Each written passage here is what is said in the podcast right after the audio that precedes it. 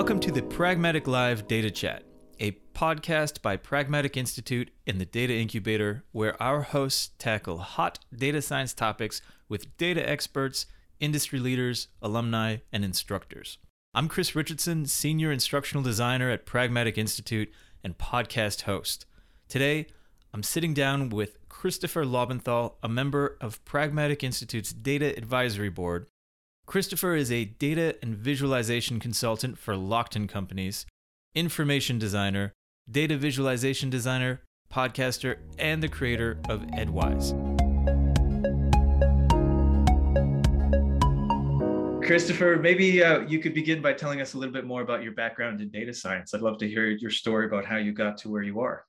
Yeah, no, I will absolutely tell you that story. So it's a pleasure to be here for one. And for two, yeah, data science.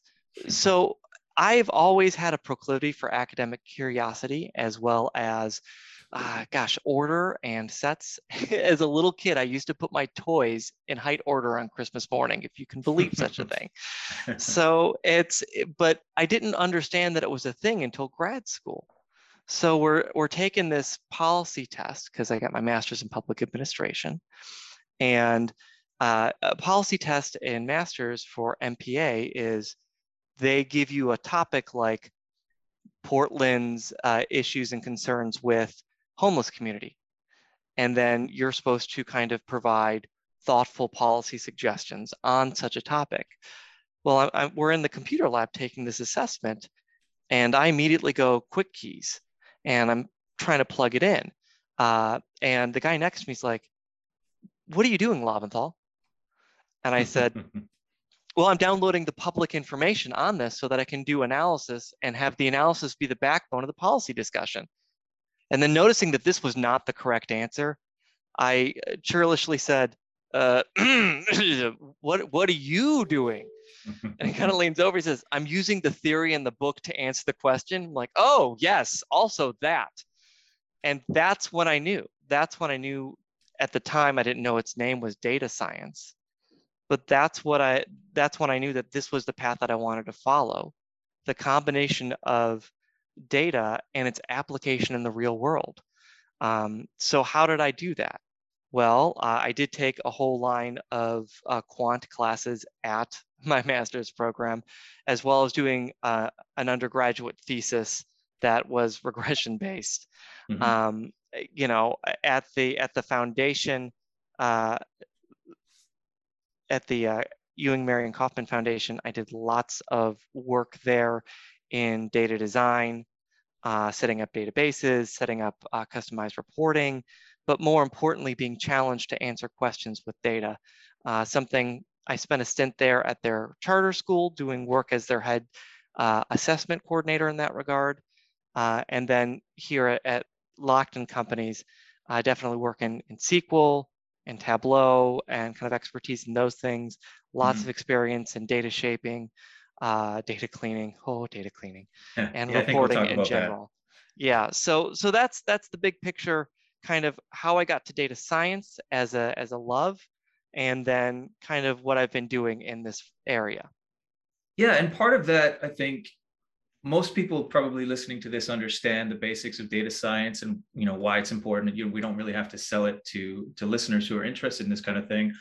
But I, I think there is a, a sense that data is almost the opposite of interesting storytelling to outsiders, right? Who haven't seen what data can do, because there's this idea that it's um, you know just very stale numbers driven and so there are obviously quantitative aspects that um, i don't mean maybe boring to, to a lot of people but i think the best data science and i think that the data science that i've seen you do and talk about is all about storytelling. So maybe you could say a little bit about how storytelling plays a role in your in your data work.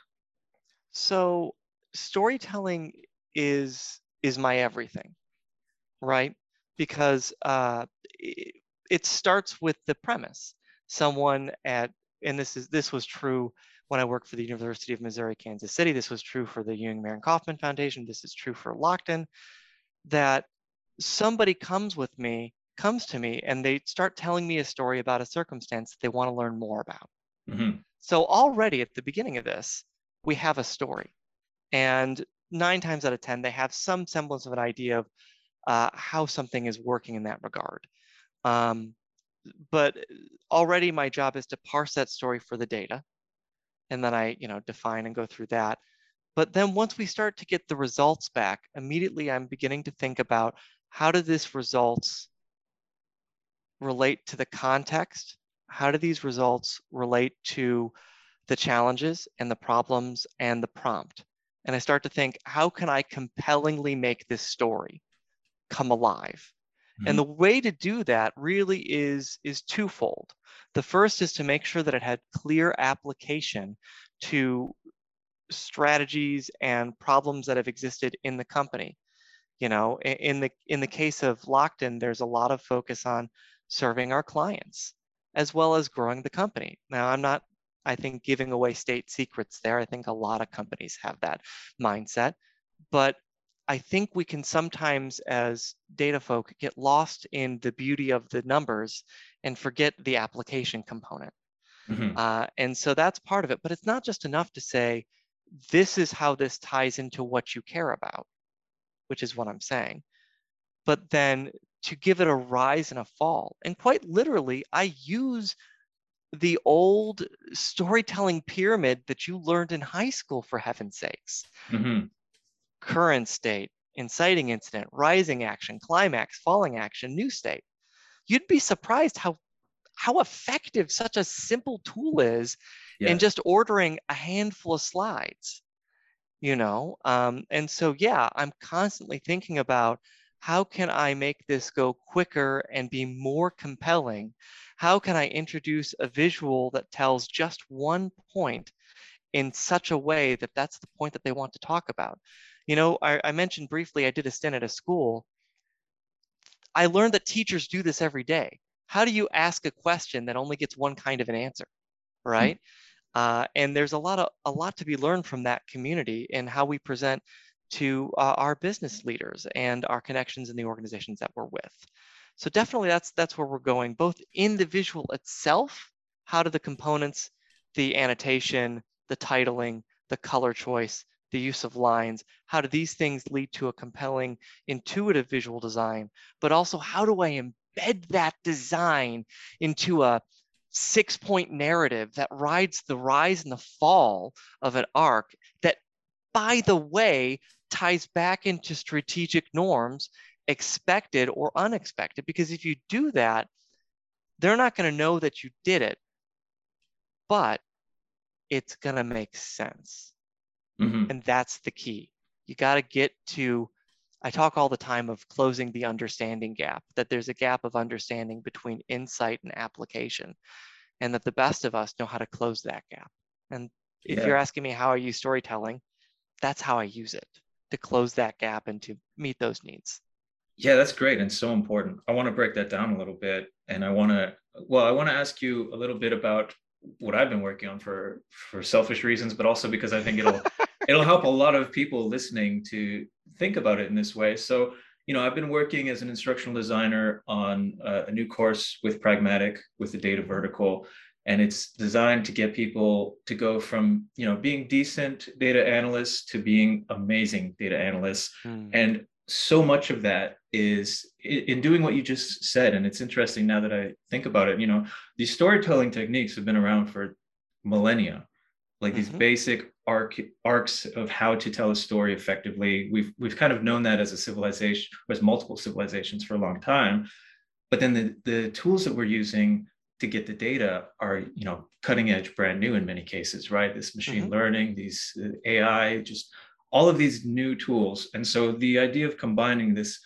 millennia old practice of telling compelling stories with these brand new tools that are you know incredibly insightful in their own way but different very much from you know an oral storytelling tradition that's where i think you know in, in our research for this class the biggest gap is is you know people can run their analyses and they can present a PowerPoint or, or what have you.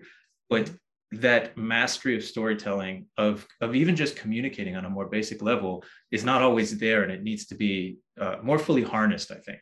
So, my question to you is how did you come to better tell stories with data? And why do you think that is a challenge for so many people in data science to tell? They're not telling the stories that they could be it seems.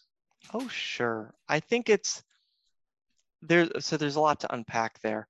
Um, the first of which is you've got to talk about the folks that we're speaking about the audience. And uh, for those folks there's legitimate fear of biasness.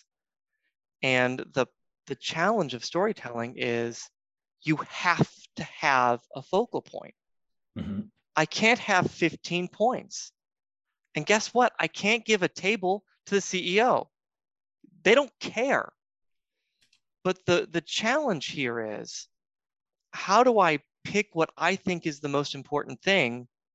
Because, oh no, I might be wrong.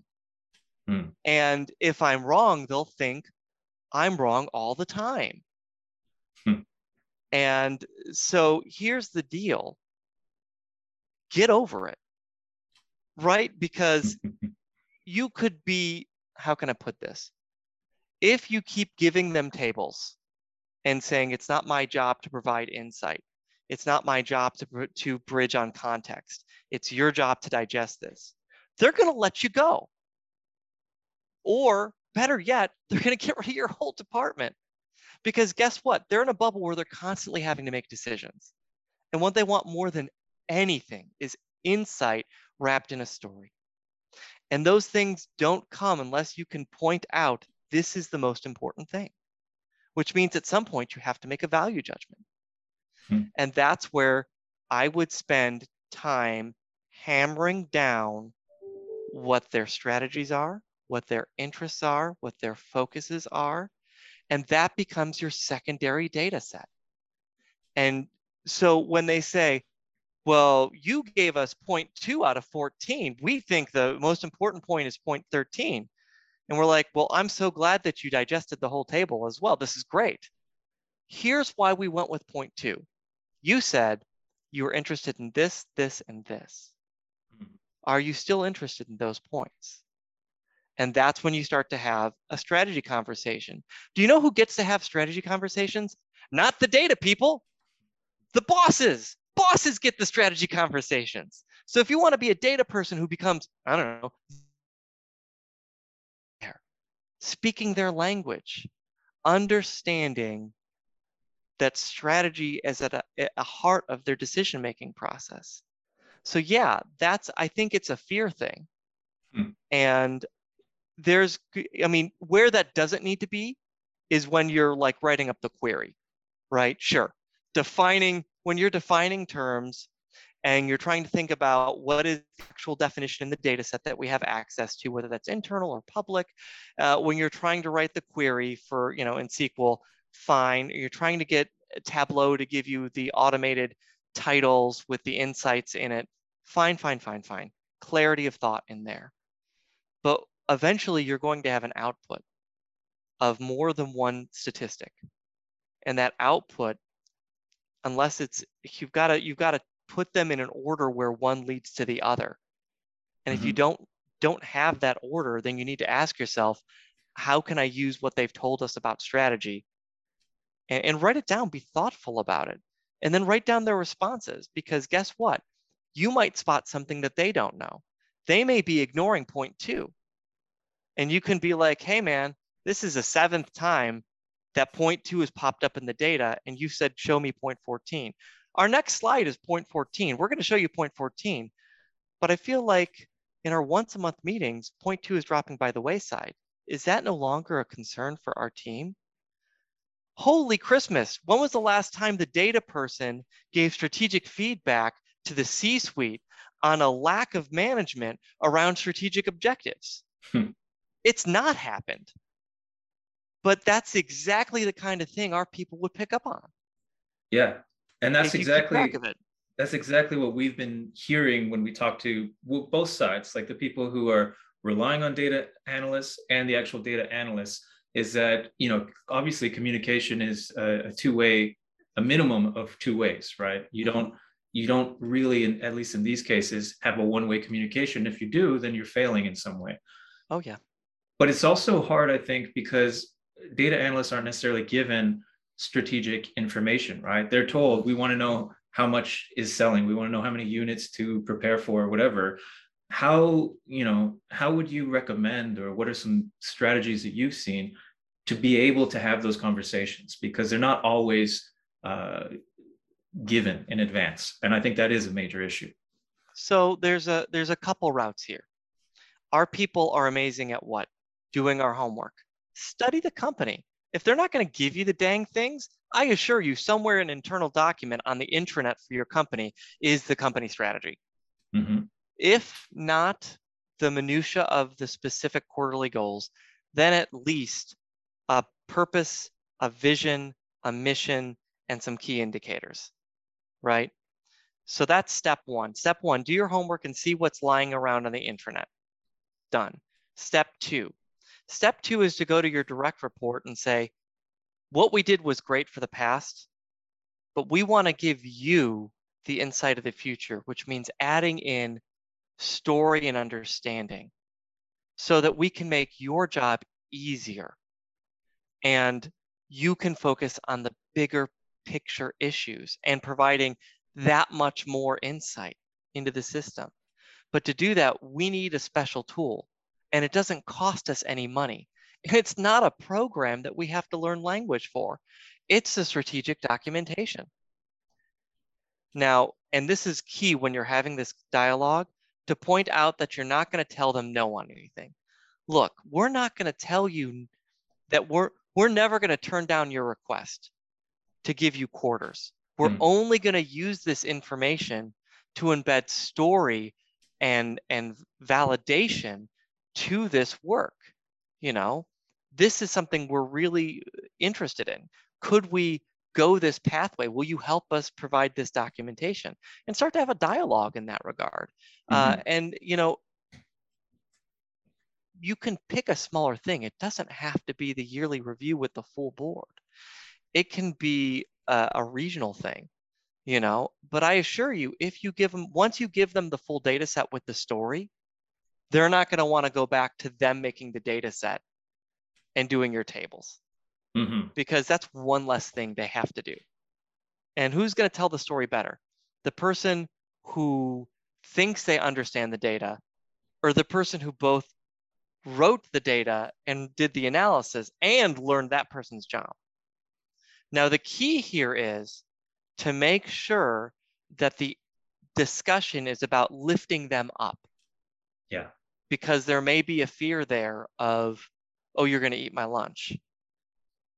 So, this is where you need to think strategically about what they can do if they had that out of the way.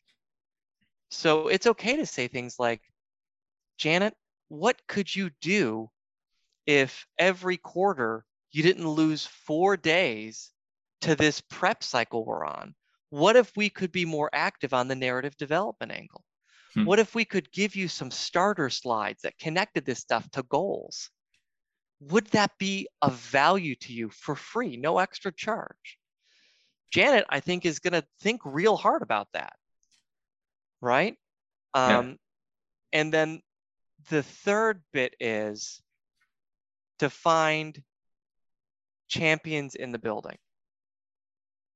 People, there's a there's a producer. So the folks who deal with our client development cycle, uh, they're they're called producers in the building, and I know at least one of them had a background where he worked in GIS, like in mapping. Mm-hmm. Uh, Lockton is rife with people who are just very pro data. It's one of the reasons I chose to work there or to come to join that team. And I know that uh, Lockton's not the only company that has that. Now, we're blessed to have that kind of everywhere. lets mm, me do yeah. lets me do my special brand. I call it uh, Moneyball meets Muppet Labs. But uh, so because again, I'm trying to describe data science in a way that doesn't that builds bridges instead of walls. Yeah. Right. I like that. And sometimes that means being a little silly, which I'm I'm totally fine with. Now, that's that's again finding ways to build bridges is about being authentically you, right? And being a little bit vulnerable. Um, and so that's kind of do i'm sorry you had a thing no that's exactly what i wanted to ask you about is vulnerability because it's uh, you know i've been t- like i said i've been doing these interviews i've been talking to people setting up this course and it just comes up over and over again you know this is what we need better communication this is what we need narrative storytelling insight and context and this is what we're getting which is mostly you know numbers or charts and mm-hmm. it's fine but it's not it's not uh, the level that would like really impress people. So if it's so obvious to, to a lot of the people i've talked to why is this happening? And i think you just hit it.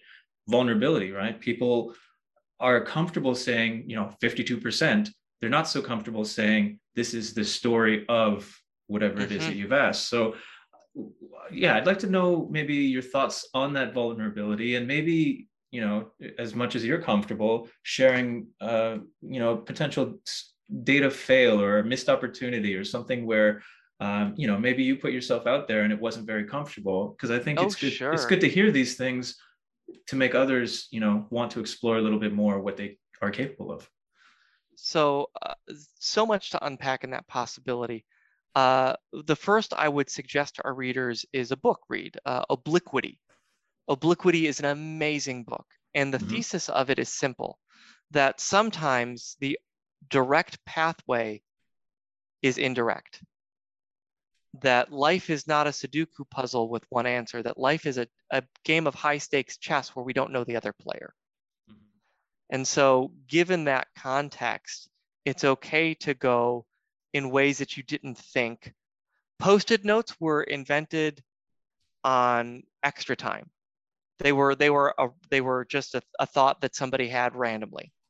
Hmm. Okay, mm-hmm. so innovation happens. So the first thing I would say is when you begin to embrace vulnerability, innovation begins very quickly because you be, you start to have connections that you didn't before and more importantly, you start to get information about the problem that you didn't have already.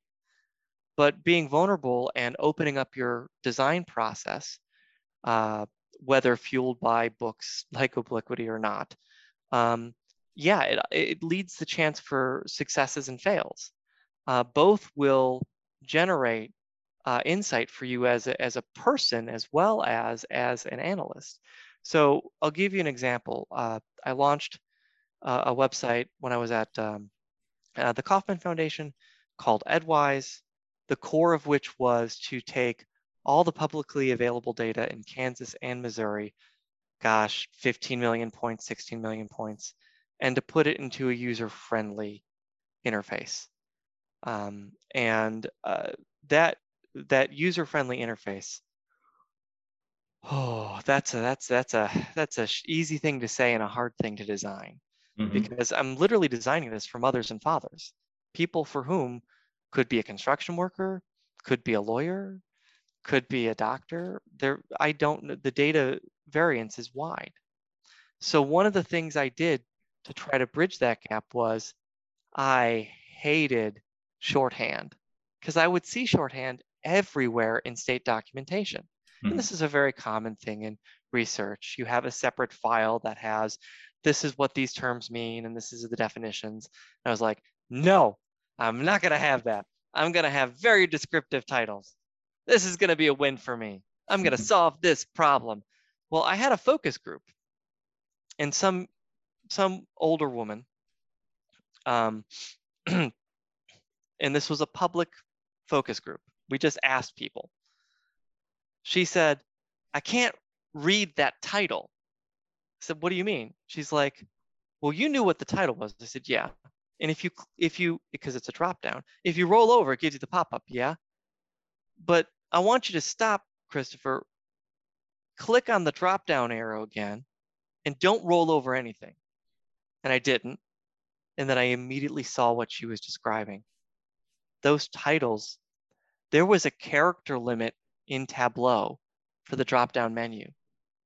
Now it's rare that you get it because normally it's like state and you have all this white space in a drop down menu. But rest assured, there is a limit based on the length of that bar. And I made that bar normal sized. So I had a normal sized column to work with. And the key to titling was the addition of hierarchical language. and they weren't getting to the good stuff. And it was debilitating in a public setting to have someone off the street say, You're not wearing pants right now. But I'll tell you what, I learned so much from that moment. And by the way, I uh, I bit my lip. I counted to five in my head. And then I began to flip the script and I tried to press this kind woman for any piece of information she'll give us. Because intuitive design is the key, right? If we're mm-hmm. going to be more than just numbers, our design has to be intuitive. And that's different based on audience. So the more interactions you have with your audience and the more vulnerability you're able to engender, the more feedback you're going to get and the better your work is going to come over it. Um, you know, there was another time where it was a missed opportunity. Uh, we were, I was working at UMKC as a, an event coordinator for continuing medical education.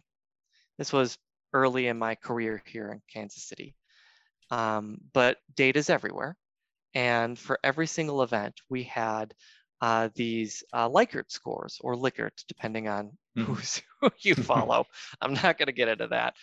Um, and, you know, we, we would get these scores, and I noticed that if you put them together, you'd have a pretty mighty database. So on the left hand, you'd have individuals that we had that were public speakers and the columns were different events and then each box was a score.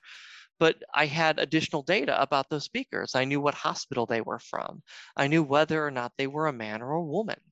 Um, and from there, I was able to get some analysis, some light level analysis. Now, I presented this to our board and um, it was really interesting because we found that women were a full point less than the men speakers. And I've reviews? been in the reviews. And I had gone to every single one of those. They were the women were no less amazing than the men, and they were just mm-hmm. as competent and had similar backgrounds, mm-hmm. which leads one to believe that perhaps there was a bit of bias in the audience. Which, if you talked to some people in the medical field, you'll say there is bias there. Um, that's not. I don't think you're gonna oh, shake anything down. But yeah. guess what? When you're dealing with doctors and nurses and pharmacists, implicit bias on ranking of physicians in educational setting is not necessarily the biggest fire in the building. Um, but for me, being a young 20 something, it, it certainly felt like the biggest fire in the building. Mm-hmm. And that's one of the challenges when we talk about opportunities. The closer you get to strategy, the more you're going to have a conflict of what you think is valuable and what they think is valuable. And again, if we're talking about acting like the boss you want to be, mm-hmm. um, that's how you bridge that gap. You bridge that gap by respecting their point of view, fighting with them in an honorable way, passionately making your case about how this thing that you've identified will meet their needs but then ultimately taking it on the chin if they decide to go the other way and not mm-hmm. being disgruntled about it. If you want to play the game, you have to be okay when you lose. Yeah, I think that you know that's an interesting sort of metaphor you have there about uh, about playing a game or even battling in some sense. And I think in some ways, you know, that's what I've heard from people on both sides of that equation is that it can become a battle that's not productive. And it's often mm. because what I've heard in my research is that um, if a data analyst comes and says, you know, here's the, the data analysis that I did, and somebody and they're questioned on it, in the worst cases, they either become very defensive and say effectively, like, no, no, these numbers are absolutely right. How dare you question them? Or they'll say, you know, it's your fault. You asked for the wrong thing. So if this isn't the right number, you told mm-hmm. me to go get this number. Um, obviously, that's not a kind of battle that's that's good for anybody. And so, I wonder if you have any advice for talking to different stakeholders, especially stakeholders who are uh, at different levels of data literacy, right? So maybe they are aware of the kinds of algorithms that may be available to them or what have you and then others are just like i need i need to know some answers but i have no idea how you're going to do it. How do you suggest we you know have impassioned dialogue but not try to kill each other? Yeah uh so okay i've got a couple more book suggestions first. Good i love uh, book suggestions. there's one and i just forget the the name of the there's four authors. It's a red cover. It's called Crucial Conversations. Mm-hmm. It's about having um, having high stakes conversations where like you're in a C, you're in a C-suite room and the wood panel and everything, and you know it's it makes sense not to move factory XYZ, but the CEO wants to be in Indianapolis now and everyone at the table thinks moving is factually incorrect. How do you have that conversation? Mm-hmm. Well, we're having those kinds of dialogues all the time. The difference is, well, there's a lot of, so the, the first bit is, yeah, study that. The second book I might consider is Good Charts by Scott Berinato. It's mm-hmm. a Harvard Business Review book. It has a whole chapter on how to present data. That's uh, eye opening in the way that it talks about it. I loved it. Um, but the very first thing we must do is a life thing that has nothing to do with our job. We must disengage our identity from data. We are more than just data. We are mothers, fathers, husbands, wives, uh, brothers, sisters, Christian, Jewish, Muslim, you know, uh, Red Sox fans, unfortunately, Yankees fans, way worse. Like there's lots of fans. You, you we have all these different identities. Yeah. But the reason that feels so red hot first, and we don't say this out loud, is because we feel like we're. They're not saying the data is bad. They're saying we're bad. Mm-hmm. That's what we hear. Uh, we should hear that the data is bad. And so, first and foremost, we need to start to make peace with that process of being someone outside of it. Uh, there's something called strategic risk consulting that does this. Oh, Lapin 180, we work with them as a consultant firm. They do nothing but like this kind of disengagement, and they're mm. brilliant at it. Um, oh, uh, Pam Evanson. Yeah, she's like my bestie. She's amazing. Um, she's a Disney nut like me. So there's there's that. That's step one. Step two, you know the question's coming. Practice it freaking practice the question. Why do we never practice the question? Mm-hmm. We don't. And so get into a room and play stump the chump and get for your friends. And I assure you, there will be a little bit of levity in that room. There will be a little bit of uh, working out a demon because you get to play the role of the person who who challenges yeah. rather than the person who defends. Now, one of you going to be the person that defends. That person's not going to have a good day, but that's how you get better. Yeah. When I started the when I started the when the podcast went public facing, I literally had uh, Tiernan, our, our executive producer, uh, showrunner, I had her pull the worst possible questions. So Lockton had, you know, all sorts of clients and all sorts of. I had her the worst possible questions and we went through it and i answered every what is that did ever any of those pop no but i felt comfortable mm-hmm. i said if i can handle questions about litigation for heaven's sakes or someone tragically passing away or covered you know the questions at brokerage firms that if i can handle these questions calmly coolly then surely i can handle anything that's going to pop up in an interview with some someone here um, and of course none of those things have popped up but it's so one is make peace with yourself, uh, find a path, study in that regard. Two is practice asking those, answering those questions. Okay. Three, uh, how do we, uh, now we're into substance. Okay, mm-hmm. so you're going to be practicing getting used to stump the chump. What do you reflexively say? That's where you have to, have to, have to have memorized exactly how you got there. In the last meeting, we said this, this, this, and this. That led to this choice. And you have to say that without anger. Yeah. And if you can say that without anger, you then get to say, have these changed? How does your assumption line up with these things? Mhm. right?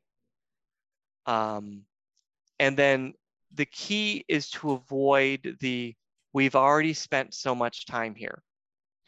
You're not paid by project, you're paid by hour, or you're paid s- salary by week. So you don't get to you don't get to say this is insane. I'm running in circles because they will not hear you in that. If you're like, but we've already, the moment you say but, you are not allowed to say but. You're only allowed to say Mm. and. The moment you say but, or the moment you bring up the cost of doing your job, they don't care. they do not care. They will, they will eventually care if you build that relationship. But in that moment, they're not going to care. It's not their job to care. Okay. So, okay, that brings us to the fourth stage. So we've talked about strength in the person. We've Mhm. talked about how to practice keeping the peace in the moment. We've talked about verbal strategies for keeping the peace. Okay, how do you prepare a pathway for success? That's the final piece, right? yeah, I think that's what everybody wants to know. This is where we have to be very meta aware of our process, right? Mhm. So this is where you need to visualize your development cycle. And you need to keep day counts because for the same group in a separate conversation on a separate day, if you get to say, okay, RQ had 26 projects. Next slide. This is what they look like. Next slide. This is what our development process looks like. Let me walk you through the steps. Boom, boom, boom, boom, boom, boom, boom. This is where all the things are in that cycle. Here's the bottleneck. Hmm. Here's why I think it's a bottleneck. Here's the number of days. Notice a week, two weeks, three weeks, seven months. What's happening at the seven month stage? These are the kinds of things that happen. Let me give you some examples. And again, you have to do this with kindness in your heart, or they'll fire you, Yeah. right? Yeah. How do you You're- how do you do just- that? How do you do that with kindness in your heart? by realizing that they too were, you know, and again, as a person of faith, that they too were created by God. They're not evil. They're trying their best. They do not have the blessing of your knowledge. They do not Mhm. have the blessing of your experiences. That's why they hired you, because they don't have you. And without you, they're at a loss. But that doesn't give you the right to make their decisions for them. Mhm. the first step is seeing that they're human, seeing that they could be your friends if you made peace with them and accepted their point of view. Hmm. They may know that they're indecisive, but they may not be giving you the full story. You know, um, I one time had a project at Lockton where it got completely shifted. I was months in. It got completely shifted. I was livid in the moment. But I try to do what I preach. So I went to my direct report, who already before the meeting started knew. He's like, I know, I know. and then he said, first off, before I tell you explanatory information, get it out. This is a safe space. I'm your direct report. I want you to get it out because it's a venom. That anger is a venom. Get it out of your system. And I said every ridiculous thing that I had in my head. And my God, were they? Were they ridiculous? You know, uh, snidely whiplash, twir- twirling a mustache, ridiculous. uh, I have a cape and a top hat. Um, he said, "Good. Now that you're now that you've had a chance to kind of vent in a safe space with me, someone you trust." Um, my my my direct report Mark was really good about that. Um, he said, "Here's the context. Leadership above the group that I report to changed a principle, and we had a client move because of that change. So this is why we had the new refocus. We Hmm. didn't have time to get into the reshift in the meeting. We just had to pivot. I was like, oh, yeah. If that's mm-hmm. if we lost a client because of, and we didn't lose a client in the circumstance, uh, we gained a client because we shifted our focus, and then it trickled down. Um, but yeah, no, and it wasn't a huge shift too. It was a small shift, and that's what business is about. All these small shifts. Um, so yeah, there was stuff that they didn't tell me. Yeah. And that's another part. Maybe setting up time with them afterwards when you're not making the decisions to get more insight on the status of the company. Mm-hmm. Because then it's a little easier. Because if if word comes down the chain in one of these catch-up meetings that, oh no, here's a big merger, C-suite thinks our best strategy is blah. And you already know because you've been given the strategy, you know your strategy is blah minus X. So you're going to lose the minus X. Are you going to be more or less offended when they when you show them minus X and they cut it? You're going to be less offended. And in fact, you can preempt that. You can say, hey, I'm going to show you minus X just so you can see it. I know it doesn't align with our immediate needs but I just want you to see it just for frame of reference. And they'll go, mm-hmm. no, all right. And they'll turn off the part of their brain that critically thinks and they won't have to, they won't have to come up with questions and they won't have to come up with, you know, answers and whatever. Yeah. And they'll just, they'll just enjoy the information. It, the way to, so the way to also do that is to, again, not spring it on them. So we've talked about shifting the mindset of the individual. And we've talked about uh, best practices between the individual and leadership, about increasing the communication uh, of strategic aims and context. Mm-hmm. Um, the other thing to do is to treat it the way they would treat a project. No C suite in the world is just going to spring something. Maybe the CEO can get away with those shenanigans. But what's going to happen is, um, you know, you need to identify the safest person and you need to come to them privately. And if it's if if you've got a direct report, say, hey, you went over your direct report. Now, first off, when you talk about the bottlenecks, you need to know very clearly how that's keeping you from doing your job. Mm-hmm. Okay. And then more importantly, you need to sell them on tomorrow. That's a job we do, we're piss poor at. And as a as the community. We get to talk about the world of what could be. We're yeah. data, we're truth, beauty, and knowledge. My God, we are some of the luckiest snots on the world we should have such exuberance and joy for the insight we can give to other people.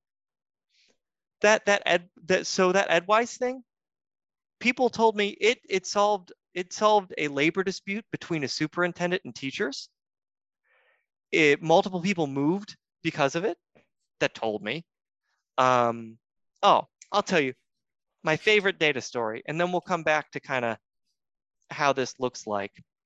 Um, I was at the Kauffman Foundation, and uh, like many folks on the education team, uh, I did a tour of duty with the Ewing Marion Kauffman Charter School, which is an amazing facility.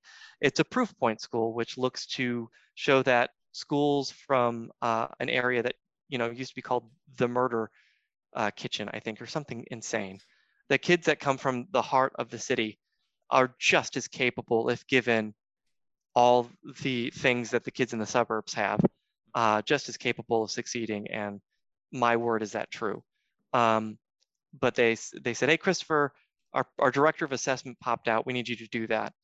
To which I said to my boss at the time, uh, you go to jail if you mess up a state test. I'm pretty sure most states, because again, at my undergraduate, I, I interned at the Ohio Department of Education. So mm-hmm. like I, I know ed policy. Like, I'm like, I know what happens if this goes sideways. Uh, he's like, well, then don't let it go sideways. I'm like, thanks, very helpful. Uh, but he trusted me to rise to the challenge, and I did. Um, one of the things I noticed in my time there was they did quarterly testing, and I, I looked at marginal gains, and I found that there was a bubble that formed around marginal gains, and it was roughly four questions, and then it was like, so if we took the benchmark for passing and we dropped it down by X number, what would we see for that, right? Is it a one to one? Is it a two to one? Is it a three to one? And at some point, it stops becoming, it's like a half to one, right? It's a, but there was a there was this bubble that would appear around, God, 11%, I think. I forget what it was. Mm-hmm. But this bubble of like a bunch of kids. And I, I cross-referenced what that bar difference was. It was like four questions or five. I forget what it was. It was right in that sweet spot. So I pass this up the food chain. I make a little device that does this, a uh, little interface, and we identify the kids. So at the end of my school year there, um, the principal, who is now, I don't even know, she's like, she's like Ferris Bueller. She's like a, a fry cook on Mars. She's amazing. She's just like this one of these Steve Jobs types that just kind of wills into existence any kind of beauty that she needs. Um, so she pulls me aside into a separate room and she pulls up she pulls up she pulls up an excel sheet and on this sheet are names of of kids. I'm like what are you showing me? She said christopher we took what you did to heart. It turns out yeah it was about four questions roughly most cases, same topic. So we identified kids that, that, that you pointed out to us. We gave them special tutoring and they all they all passed their state test. And she leans in and she points at the screen and she says, These are the kids you saved. You saved them. We didn't know they were right there on the bubble. Mm-hmm your data did this. We all have that chance to use what I believe God has given all of us to, to do great things for each other. But we have to get out of our way. Mm-hmm. We have to see everyone else as not an enemy or an obstacle, but as a friend and an opportunity. We have to learn other people's languages figuratively, and in some cases, you know, physically, you know. Uh, but and we have to dedicate ourselves to that kind of interaction. You know, uh, and then and then magic things happen when that happens. Yeah. Because I had that relationship with that principal. You know, she she would set insane, insane bars. One day she told me, uh, she said, "Oh, Christopher, I need X, Y, Z kind of analysis." I'm like, "Okay, well, this is my first day there. This is going to take me a couple weeks." I said, "So what's the timeline?" She's like, "Every day that we don't have this, Christopher, is a failure." I was like, "What?" but we have to understand that they're going to say things like that, and we we need to make peace with that and go, "Okay, well, I'm just going to do the best that I can because I'm yeah. I'm good with who I am, and I'm going to try to deliver." Um, but so yeah, it, we we've talked about uh, the the seeing people as friends, eh, but again, you have to have the possibility of what they could do in the future, right? Because if it's not affecting you, if it's just annoying you, it's not a problem. Mm-hmm. Annoyance is not good enough a reason to bring up the the chain, because you need to be able to say, okay, because we have this roadblock in the decision making process, this is happening and that's happening. That might just be how they decide things. They may just be a choosy firm. They may be like, uh, you know, the Senate. They may mm-hmm. just be very uh, methodical, uh, and that's that's okay. That's their call. They own the cut. That's that. That's what they get to do. But if that if that if that bottleneck is causing other problems, then they need to know about that uh, and, and couch it in those terms and then say, hey, look, if we didn't have these problems, we could do blah, blah, blah. Yeah. And that would lead you to do blah, blah, blah plus 12. imagine what you could do with blah, blah, blah plus, plus 12. Because rest assured, blah, blah, blah plus 12, they're going to come up with things you never would have thought of. Yeah. Every design that I've ever given to a person, the really, not scratch that. Every very comprehensive design that I've given to someone that has kind of like a multiple uses sort of a thing. Uh, and to be fair, there's only been a handful of them. There's not been lots and lots and lots. But every one of those, somebody used it in a way that I wasn't expecting. Every single time. So if you yeah. give people enough of that insight, they'll surprise you. Anyway, so. No, I think that is so great in terms of, you know, why we should be motivated to work together to, you know, where, wherever we're working, whoever we're consulting with, our stakeholders, our data analysts, are moving towards a future like better understanding a future and moving towards it and i think as you point out it's it's an inherently optimistic field because you're dealing with a future that you have the power to change in some way right and so it, you just you have to see it as a inherently optimistic project whatever kind of data analysis you're doing or else you're doing it wrong it sounds like so the so you see the analogy well i don't like to cast aspersions as to doing it right or wrong but I think of it think of it this way: um, that old story, and this is an axiom that I've seen a million times. You know, three guys are um, bricklayers and they're working, and and they ask the first one, and he says, "Oh yeah, mm. I'm, I'm laying bricks." The second one says, "Oh, I'm, uh, you know, I'm I'm making a building," and the third one says, "I'm making a house of God." Right? Mindset, right? Yeah. And that's something that's free that can change instantly, regardless of PhD status you know, yeah. if you're if you're ABD or whatever, you can you can be a better person if you choose to be, uh, and that can make for for stronger work. And you know, I think at, at the end of the day, uh, so much of storytelling is about about knowing your audience, which just comes back to human connection. Yeah. You know, um, because the best storytellers we're able to tie both the immediate uh, to the almost eternal. You think of some of the best storytellers that's ever been. Mm-hmm. Uh, Shakespeare, Jesus, you know, C.S. Lewis, Dostoevsky, right? They spoke to moments in reality, but also spoke to broader principles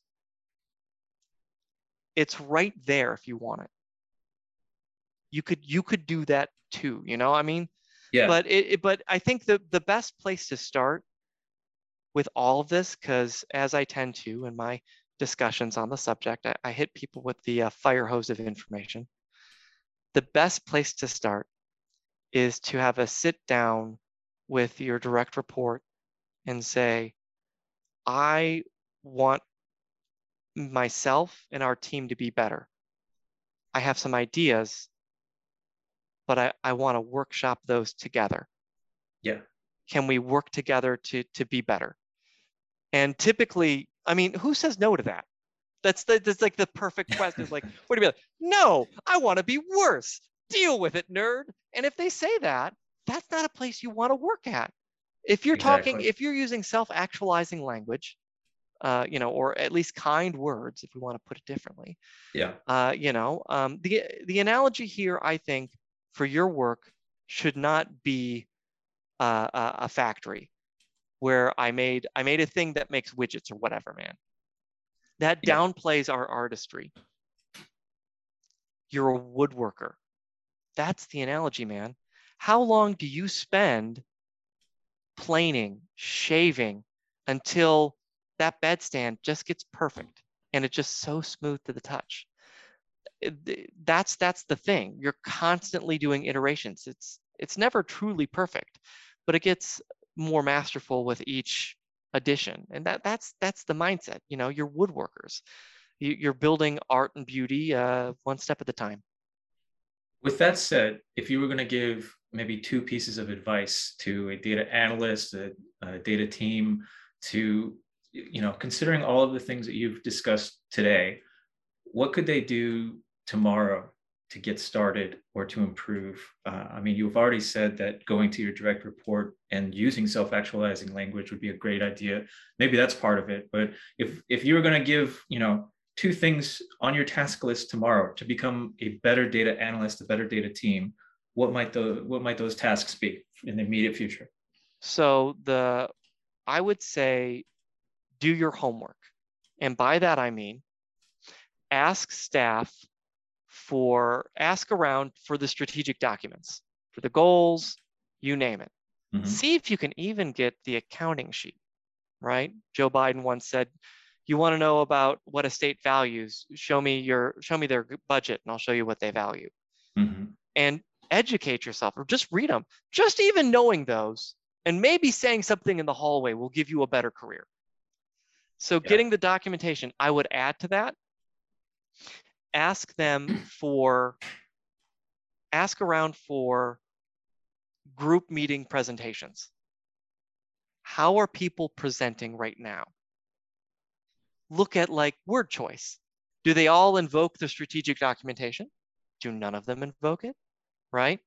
because what we're trying to do is establish that local context and those expectations of the audience.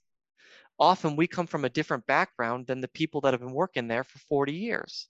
Yeah. So the best way to do that is to, to get the homework done, to study the profile of presentations, um, and uh, you know, and documentation in that regard. That'd be thing number one. Uh, thing number two, I had one thing already thought in my head, but I'm going to go a different route. Uh, thing number two is sitting down and having a conversation with somebody about this stuff. Yeah. I would do it after the reading and then even maybe before the be better speech. Maybe it's a, hey boss, um, and maybe it's with the boss, you and the boss. Maybe you go to the boss, say, hey, I'm I think we need to, I think, and this is the language you should use, I would like us to level up our contextual understanding of leadership's strategy so that we can embed that strategy in our discussion of them about results, facts, and figures. Right. Again, who says no to that?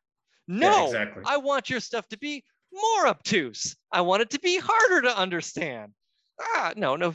And and then once you've got it, you can start to have a dialogue with your boss and maybe the team is a group and you say yeah. okay what did we freaking learn? What do they love? What do they hate? How can we use it? Right? And then step two is you go to somebody out there maybe a level above your boss with your boss and you have a lunch and learn or a meeting lunch meeting you say hey look we did our homework. We studied the accounting sheet. We did this and that and the other. And this is where it's very important.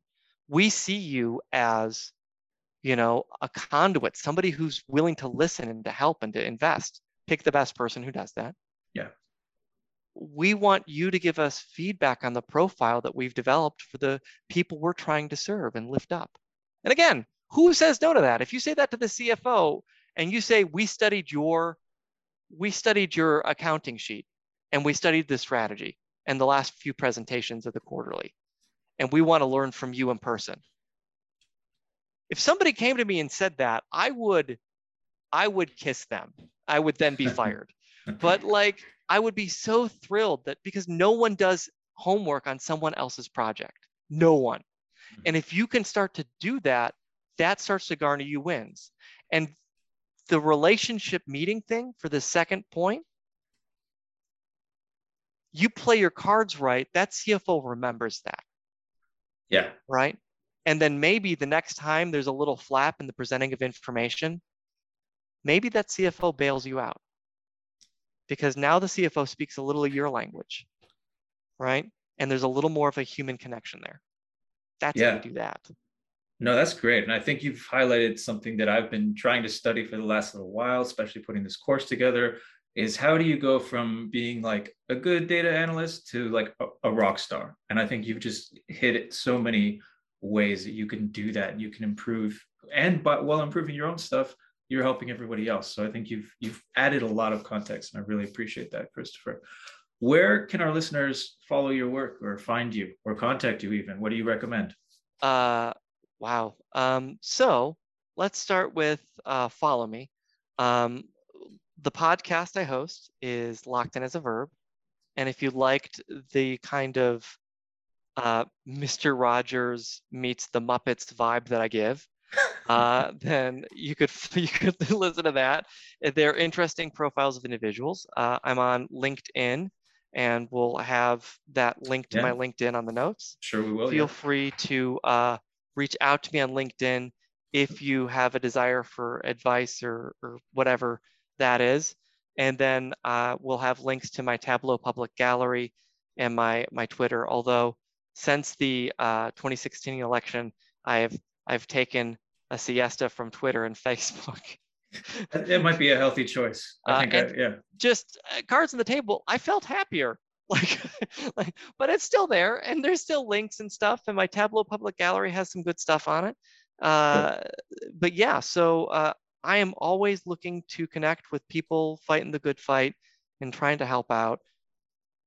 If you reach out to me, it might take me a day or two. Please give me some of God's grace, in which I'm not I'm not a real estate agent. I can't just turn it around in a day. Yeah. Well, you've given so much good advice that I am kind of worried about your inbox, but at the same time, I think uh, it's you know it's well deserved that people come to you and, and look for that kind of insight because you're yeah you're clearly a treasure trove of this kind of stuff, and it's been great to talk to you today. To learn more about translating qualitative business problems into meaningful data questions that drive business outcomes managing your stakeholders' relationships, and communicating your insights effectively to stakeholders at varying levels of data literacy, check out our brand new course at Pragmatic Data called Business Driven Data Analysis. And so I'm Chris Richardson at Pragmatic Institute. And Christopher, thank you so much. This was such a pleasure to speak with you today. Oh, it was awesome. You've got a great voice, and this stuff is not being talked about enough. I'm so thrilled that you were open to the dialogue. Thank you for having me.